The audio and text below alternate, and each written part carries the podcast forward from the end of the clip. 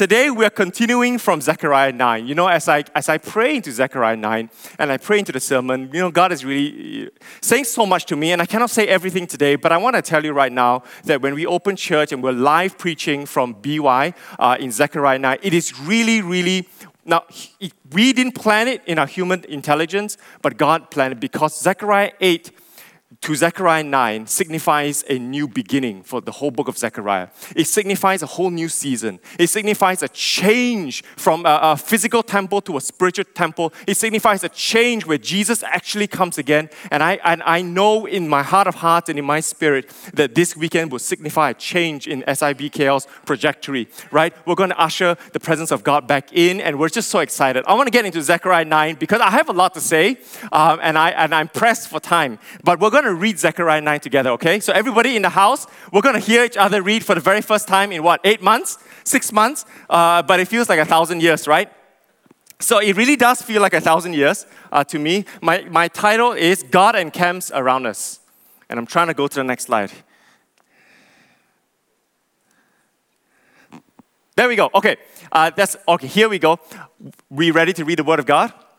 All right, all together in the house of God. One, two, three a prophecy.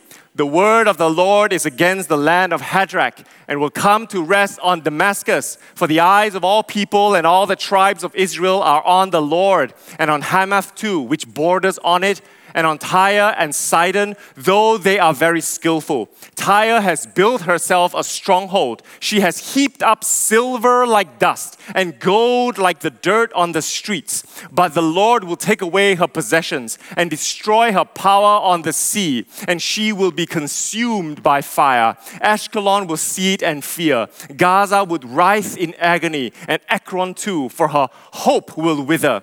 Gaza will lose her king, and Ashkelon will be deserted. I'm trying to go next. There we go. Ashkelon will see it and fear. Gaza will writhe in agony, and Ekron too, for her hope will wither.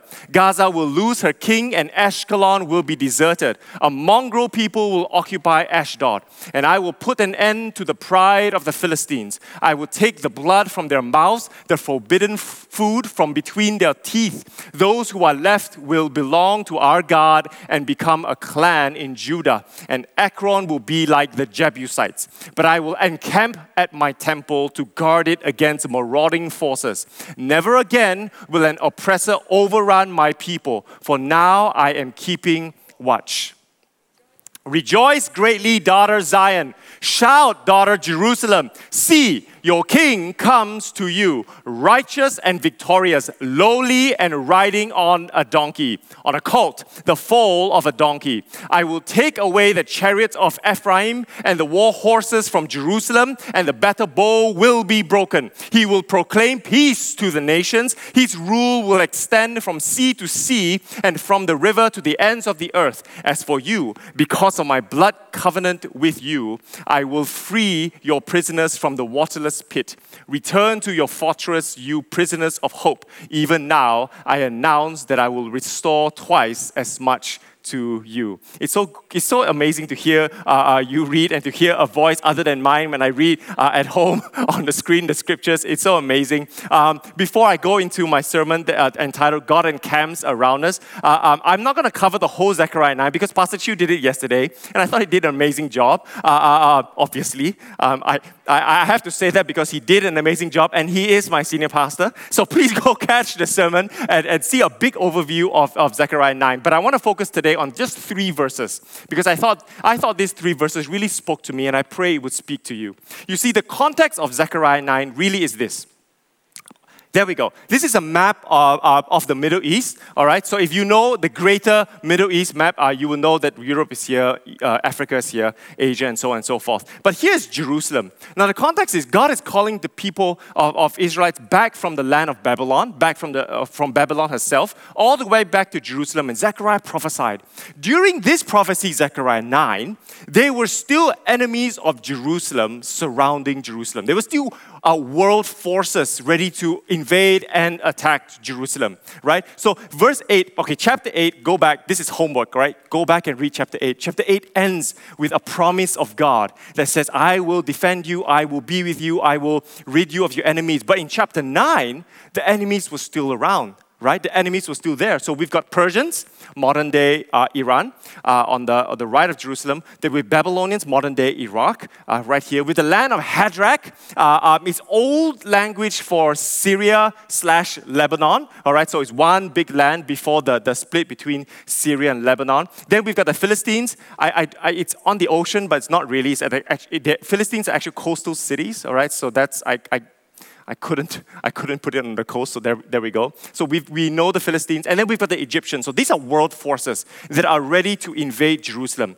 But if you read uh, chapter 9 a little bit more in detail, there will be specific cities that I want to point out, and then I want to tell a story, a legend. Is that okay? So this is Hamath up here, Damascus, Sidon and Tyre. So if you read in the Gospels, they're also in the Decapolis Tyre and Sidon, right? But Tyre and Sidon are these cities uh, uh, around the Sea of Galilee. So these Tyre and Sidon in the book of Zechariah is uh, two different cities. Is that all right? So this one is uh, uh, right next to the coast of, of the, uh, the Mediterranean.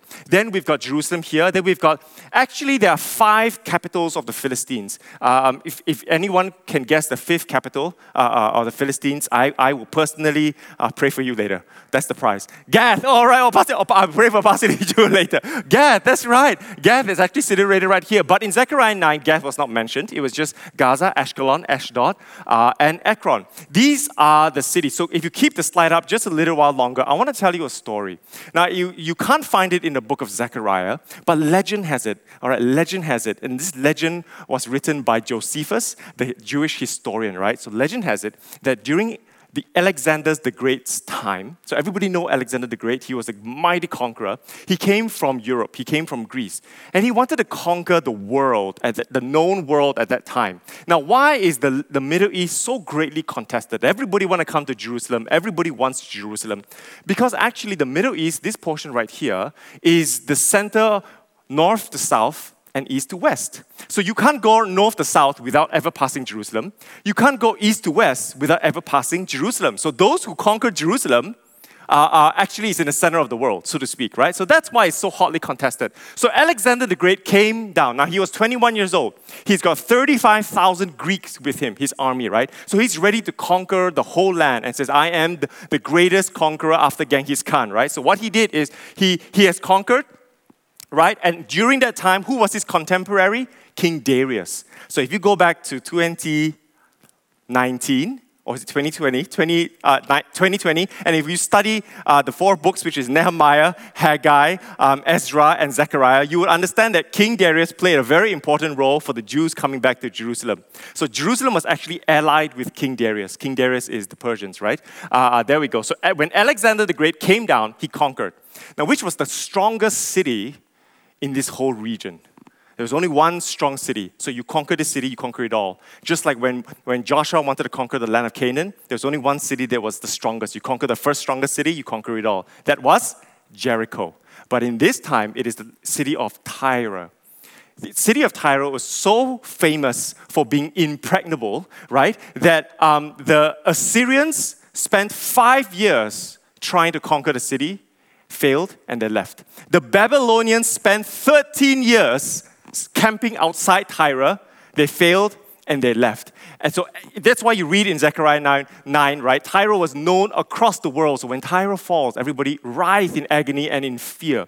So Alexander the Great says, I am going to be the great conqueror to conquer this city that is known across the world. And he spent seven months to conquer the city. Now, I wish I had the time to tell you about his conquer because honestly, when I studied it, the word for word in Zechariah 9, I can explain to you how the prophecy came true word for word. Do you know it's Zechariah 9 to me is the apex of Zechariah, the, the, the, culmination of the whole book. And do you know, for years and for centuries, theologians and, and people who don't believe in Christianity argues about the book of Zechariah because the prophecies in Zechariah were so accurate to the very word and to the very T that people cannot believe that somebody predicted every single thing 500, 200 years before it actually happened. So when you read Zechariah, and you see the fulfillment of prophecy and you see the fulfillment of promise, you can read the whole Bible and you can be 100% sure that when Jesus says he loves you, he loves you. You don't have to doubt his word. You don't have to, to look to the left or look to the right. As long as Jesus tells me he loves me, that's all I need in this world. So, all right, can I encourage everybody? So, when Alexander the Great conquered Tyre, go home, Go and Google this Alexander the Great versus the siege of Tyre or Tyre, right? And then you can read the whole story of how he conquered Tyre and the amazing feat that is Alexander the Great. But legend has it, when he was conquering Tyre, in the seventh months, he actually ran out of supplies. So everybody knows when you wage war, you need supplies, right? So he went to Jerusalem. He sent an envoy to Jerusalem to say, Could you provide me with food and grain and wood and stones so that I can go and conquer Tyre? What did Jerusalem say? No. Why? Because they were allied with King Darius. Go back to Nehemiah, you understand why Jerusalem was allied with King Darius. Is that okay? All right, so they said no, and Alexander was absolutely livid. He was angry, he was pissed, pissed off. And he says, When I have conquered Tyre, I will come back for you, Jerusalem. I will not leave the Middle East until I have sacked and conquered Jerusalem. Those were his actual words. He conquered Tyre he went south, then he conquered Ekron, he conquered Ashdod, he conquered Ashkelon, he conquered Gaza. Then he went to conquer his actual enemy, which is Egypt. So all these were not his actual enemy. He says, I got to pass through you in order to get to Egypt. He went to Egypt, he won, and then he came back. He circled back. He says, I want to come back to Greece, but now I'm going to come to Jerusalem. He came to Jerusalem with 30,000 Greek soldiers, and those times were phalanx, right? And he came with a war horse and he stood outside the city of Jerusalem ready to come in to conquer. Now, we all know Jerusalem is not a war city. The only time Jerusalem was a war military city was back in King David's time. Now it's just a city of a religious city where you come and you pray. And the priest, now catch me here, the priest in the city of Jerusalem prayed and besought God and asked the whole city to come and fast and pray before God. God, will you come and save us? Come and save us, God. And then God gave the high priest a vision. Legend has it that the vision is this God says, Go and open your gates to your conquering king. Open your gates, but dress up in white robes and put on your high priestly gear now, we all know when you put on your Urim and Thurim and your priestly gear, it's only meant for the temple, nowhere else, nowhere else. But the vision says, put on your priestly gear, take all your high priests. Now, we're talking to leaders. It's almost God saying, Leaders, put on your priestly robes, put on your white robes, and all the leaders will march out to greet Alexander the Great. And of course, we were trembling, right? Because he has a vengeance against Jerusalem. You could either march out, and that could be your last march in this, in this world. So they marched out. And when the gates of Jerusalem opened, and when they re- and Alexander the Great uh, saw them, and they rode towards Alexander the Great, guess what Alexander the Great did? This is written in history. Guess what he did? He bowed down to worship. He bowed down to when he saw the priest. He was supposed to conquer, but he bowed down in worship. He went into Jerusalem with, with the priest, and then he sacrificed and gave offerings to Yahweh to our King, our Jesus Christ. And then, after the whole ceremony is over, his generals, his, his, his lieutenants next to him, he's, uh, asked him one question Alexander, we were ready to kill everybody in this city. We were ready to burn this city to the ground. What happened? And this is what Alexander the Great said.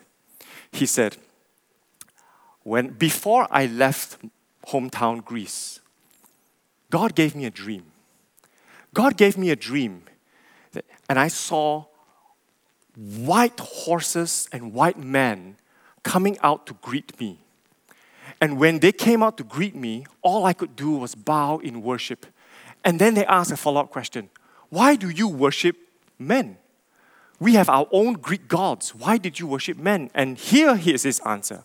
He said, I did not bow down to those priests, but I bowed down to the God of those priests. I recognize that the God of the Jews is the God in the world. And it, because in my dream, I saw that vision, and it only came to pass when I saw the priest came out to greet me. I knew that I was not supposed to sack the city. I was not supposed to destroy the temple. And he left Jerusalem in peace. And Jerusalem is the only city that Alexander the Great did not conquer because he chose not to conquer because the Lord our God said so. And then we land in verse number eight.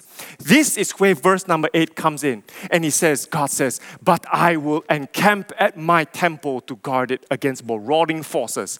Never again will an oppressor overrun my people, for now I am keeping watch. Word for word. This is my first point. God encamps around us. God encamps around the body of Christ. Amen. Do you know, uh, uh, uh, earlier in the year, we were in, in, in, in, in MUFW and in the firewall prayers, there was one verse that really stood out, right? Zechariah 2. And God shall be a firewall around Jerusalem, and God shall be a firewall around his people. The fulfillment of that firewall is actually in chapter 9, verse 8, where God says, What is a firewall? A firewall around the church is when God God and his heavenly host and his army encamps around his temple, encamps around the body. And today I want to encourage you, just like Jerusalem, you may have your enemies still exist, but God promises you one thing in verse number eight that you will be pressured, you will be stressed, you will be stretched, but you will not be overrun. You will not be overcome. You will not be overwhelmed. Why? Because the Lord your God encamps around you. And you can take verse 8, you can memorize verse 8, and I want SIBKL, memorize this verse and declare it in your life, declare it in your family. And that's why coming back to physical church is so important today because God is telling us almost as if we leaders, we the high priest, come into his presence and we can witness, you can feel that God encamps around SIBKL. God encamps around us. His heavenly host fights for us. His heavenly host says, Good work, well done, good and faithful servant. We are, they are cheering us on and says, I would love to encourage you. Come back on the 13th and 14th of November. Come back into church because Zechariah says, Return, return, all you Israel. Return, daughter of Zion, back into the house because God wants to restore you. So say with me the first point God encamps around us, around his body. Which leads me to my second point. When God fulfilled that promise by sparing Jerusalem, there was another king that rode into Jerusalem, but this time not on a war horse. This time not to sack the city, but this king rode on a donkey. There's so much in this just one verse alone. But in this one verse, I will read it. I only want to focus on one point in this one verse. Rejoice greatly, daughter Zion. Shout aloud, daughter Jerusalem. See, your king comes to you. Oh, see your king. SIBKL see? Do you not perceive it? Can you not see? Let us pray that we open up our spiritual eyes. Let's not be, let's not see the fear. Let's not see the depression. Let's not see the stress that is out there. Let us not see the problems in the world, but open up our spiritual eyes to see what? See that your king comes to you. But he comes not to conquer you. He comes not to enslave you. He comes righteous and victorious, lowly and riding on a donkey, on a colt, the foal of a donkey. I want us to pay special attention to these three words. I want to, I want to focus on these three words donkey, on a colt, the, it's a little too fast, but it's okay. All right, pause here. Thanks, thanks, media team. Donkey on a colt, the fall of a donkey. I had a joke, but the joke has now passed. All right, but that's okay. All right. See, why does the Jewish writers have to stress it three times. Why can't they just say a young donkey? Why is it donkey, a colt for a donkey? Number one, The donkey in Hebrew means, this is the joke, so, so now you can laugh. The donkey in Hebrew means a donkey. That's all. That's a type of animal, right? Haha, so funny. All right. Then the foal of a donkey, it means a young animal. It means it's, it's, it's, it's, it's, it's one years old to four years old max. But here is the key word on a colt. What is a colt in Jewish language? A colt is a donkey that is used for riding, for carrying, for plowing.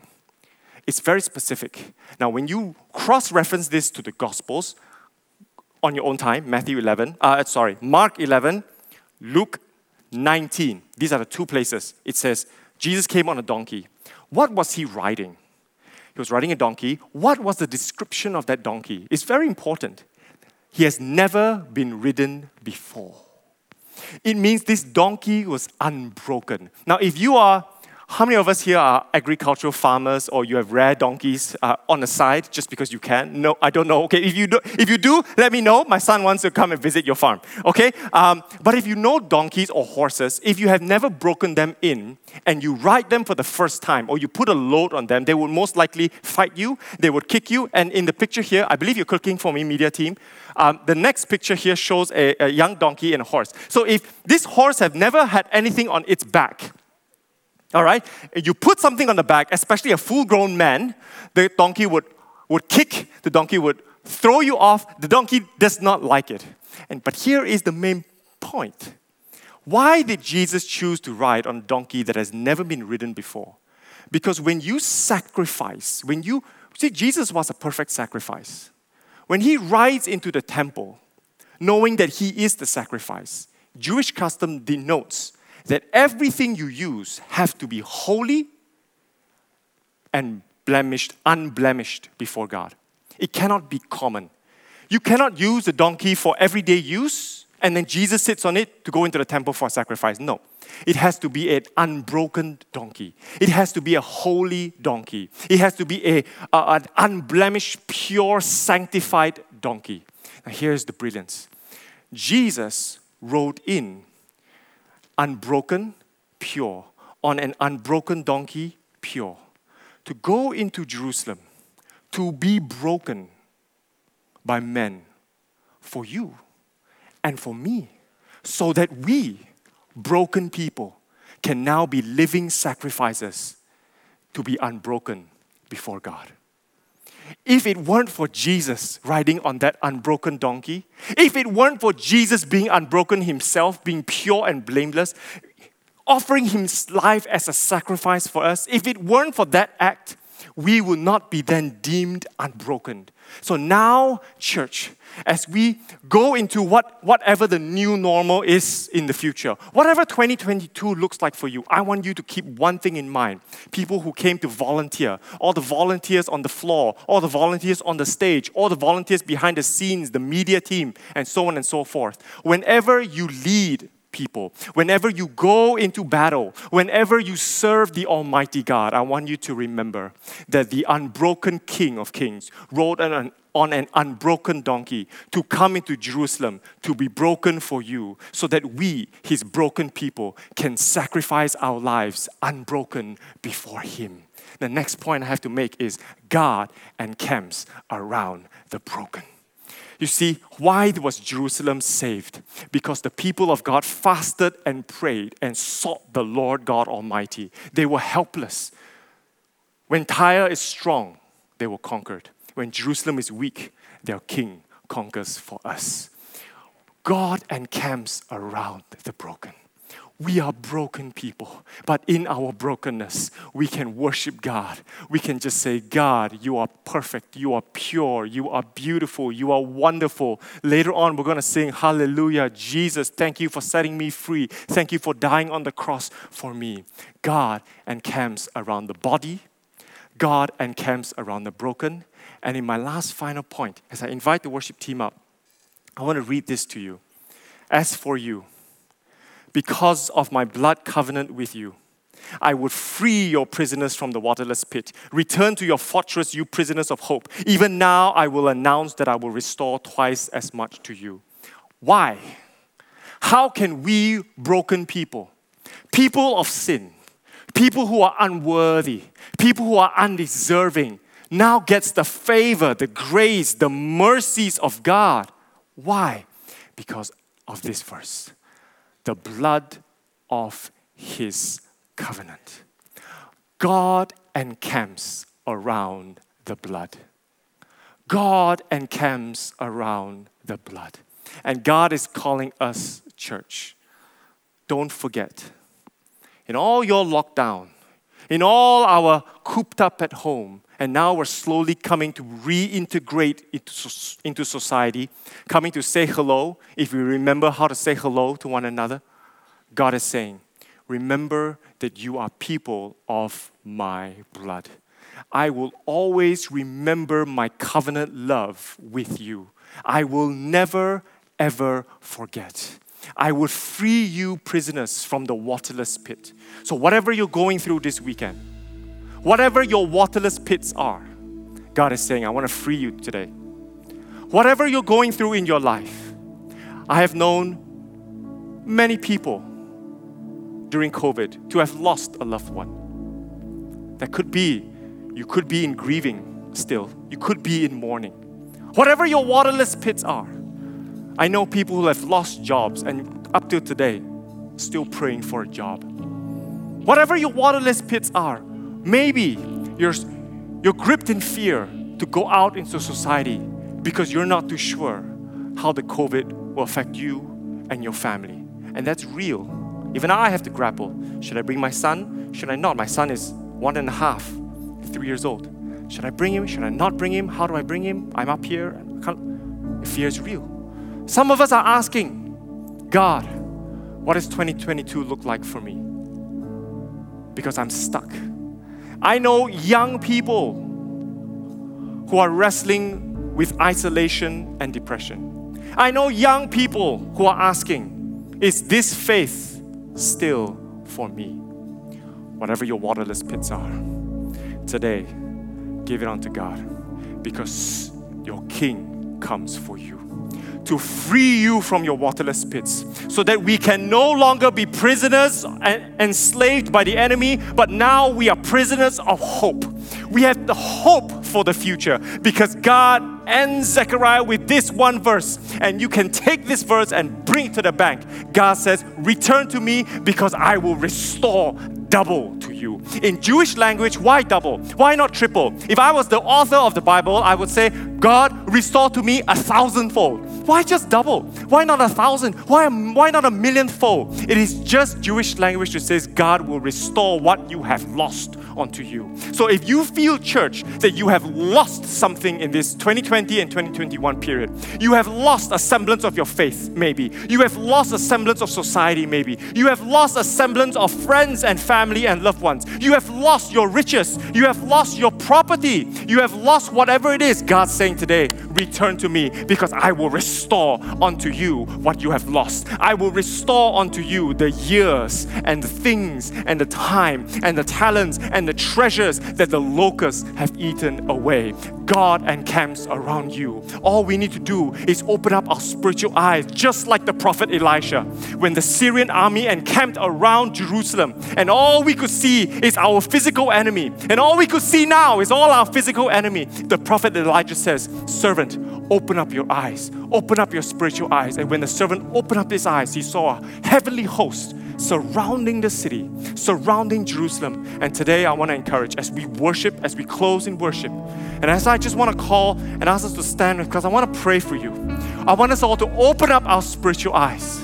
Open up our spiritual eyes over our family, wherever you are. In the sanctuary, leaders, if we could stand. Amen. Open up our spiritual eyes so that we can see that God, you encamp around my family. Open up your spiritual eyes so that we can see God, you encamp around SIBKL. You encamp around our church. Open out our spiritual eyes. God, you encamp around my business and my workplace. God, you encamp around me. I don't want to see with my physical eyes, but I want to see with my spiritual. And I want to be encouraged because God is your God. God is the God that will come for you. He is the holy and anointed one. He is the King of kings. He is the Lord of lords. He is the sovereign Lord. He is the beginning. He is the end. He is your watcher on the wall. He is your good shepherd. He is your fortress and your strong tower. He is your refuge and your strength. He is your good master. He is who He is. And today, God encamps around us. So as we worship and as we pray, as we go into this time, let's soak in the presence of God and give God our biggest worship. I want to pray for us. Would you lift up your hands to Him? All that are at home and all here in the sanctuary. God, Will you open up my spiritual eyes that I will see the heavenly host, that I can see that you are encamped around me, that I can feel that you are a firewall around me, around my family, around my work, around my business, around this church, that you will guard me, Father God. That even though I'm stretched, even though I'm stressed, even though I'm pulled in 5,000 directions, Father God, I declare today that I will not be overrun. I will not be overwhelmed. I will not be overcome by the enemy because, Lord, my God, you encamp around me. Father God, we are returning to you. Will you restore unto us double? Will you restore unto us double? We worship you. We love you, God. Hallelujah. Thank you, Jesus. Hallelujah. Father, in the name of God, we pray for hope we pray for the spirit of hope to enter every heart. We pray for the spirit of hope to enter every home, Lord Jesus Christ. To know that Jesus, you hold us by the palm of your hands. You said that we are your body. You said that you were broken for us. You said that you have died so that your blood can wash away our sins, so that your blood can protect us, so that your blood will go before us. We thank you, Jesus, that you are a covenant keeping God. And we thank you, Father God, that even now, where the world does not have hope, where the world is looking for an economic recession, where the world is arguing about vaccine travels, where the world is arguing about wars here and wars, and there are rumors of wars. Father, Lord Jesus, we keep our eyes on you, the God, our hope, our living hope. There is no one else, Father God. Encircle us and camp around us, Father God. Open up our eyes so that we can hope again to know, Lord Jesus, that you are watching out for me. You are watching for us. You are watching out for S I B K L. We thank you, God. So, Lord Jesus, Separate us now this weekend with your face that's shining upon us, with the favor of God, with the mercy of God, with the grace of God, with the hope of God. Watch our going in and our going out. We thank you, Lord. We love you, Lord. In Jesus' name we pray. Amen. Amen.